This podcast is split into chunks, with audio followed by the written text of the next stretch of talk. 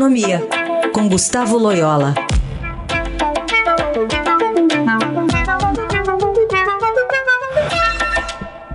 Loyola, bom dia. Bom dia.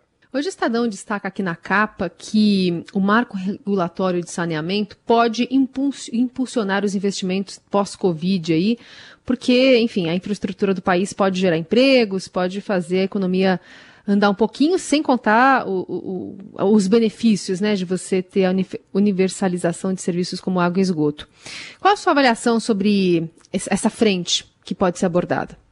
Não, sem dúvida, é uma frente importante, é algo importante. O Brasil realmente tem carências muito grandes na área de saneamento básico, né?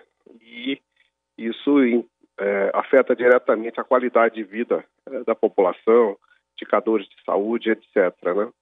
Então, há necessidade do aumento do investimento, só com o concurso aí do setor privado que isso é possível, né? Porque os estados, os municípios não têm capacidade financeira para tal, né?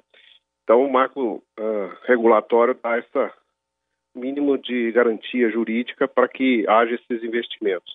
Então, é positivo, acho que os investimentos podem ajudar também a economia, mas, evidentemente, o grau dessa recessão, né, o impacto forte da crise do coronavírus,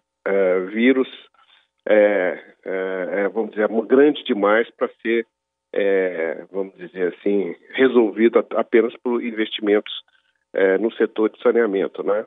Então, evidentemente, ajuda, mas não é isso que vai levar a economia a uma recuperação rápida nos próximos meses, né? Não adianta nos iludirmos a respeito, né? Bom, Loyola, outra questão foi o Senado, que ontem deu um aval para prorrogação para o governo, caso queira, prorrogar a redução de jornada e também do salário até o fim do ano, cortes aí de 25%, 50% ou 70%. Qual a sua avaliação dessa medida?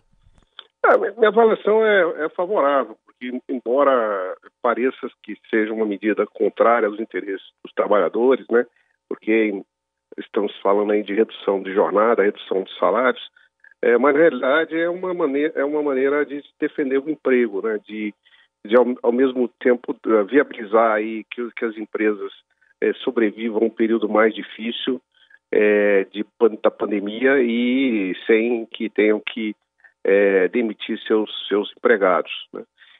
A verdade é que a duração da pandemia no Brasil está muito maior do que se esperava, né? Então, daí a necessidade da ampliação do prazo, né? Na medida em que existe essa reabertura muito, vamos dizer, antes do tempo, né? Antes da hora do comércio do Brasil, da economia, a pandemia vai continuar a atrapalhar muito aí a atividade econômica, né? As pessoas têm medo de ir às ruas, os surtos aumentam, né? Hoje o próprio Estadão menciona, por exemplo, o aumento dos casos em Belo Horizonte depois que o comércio abriu, né?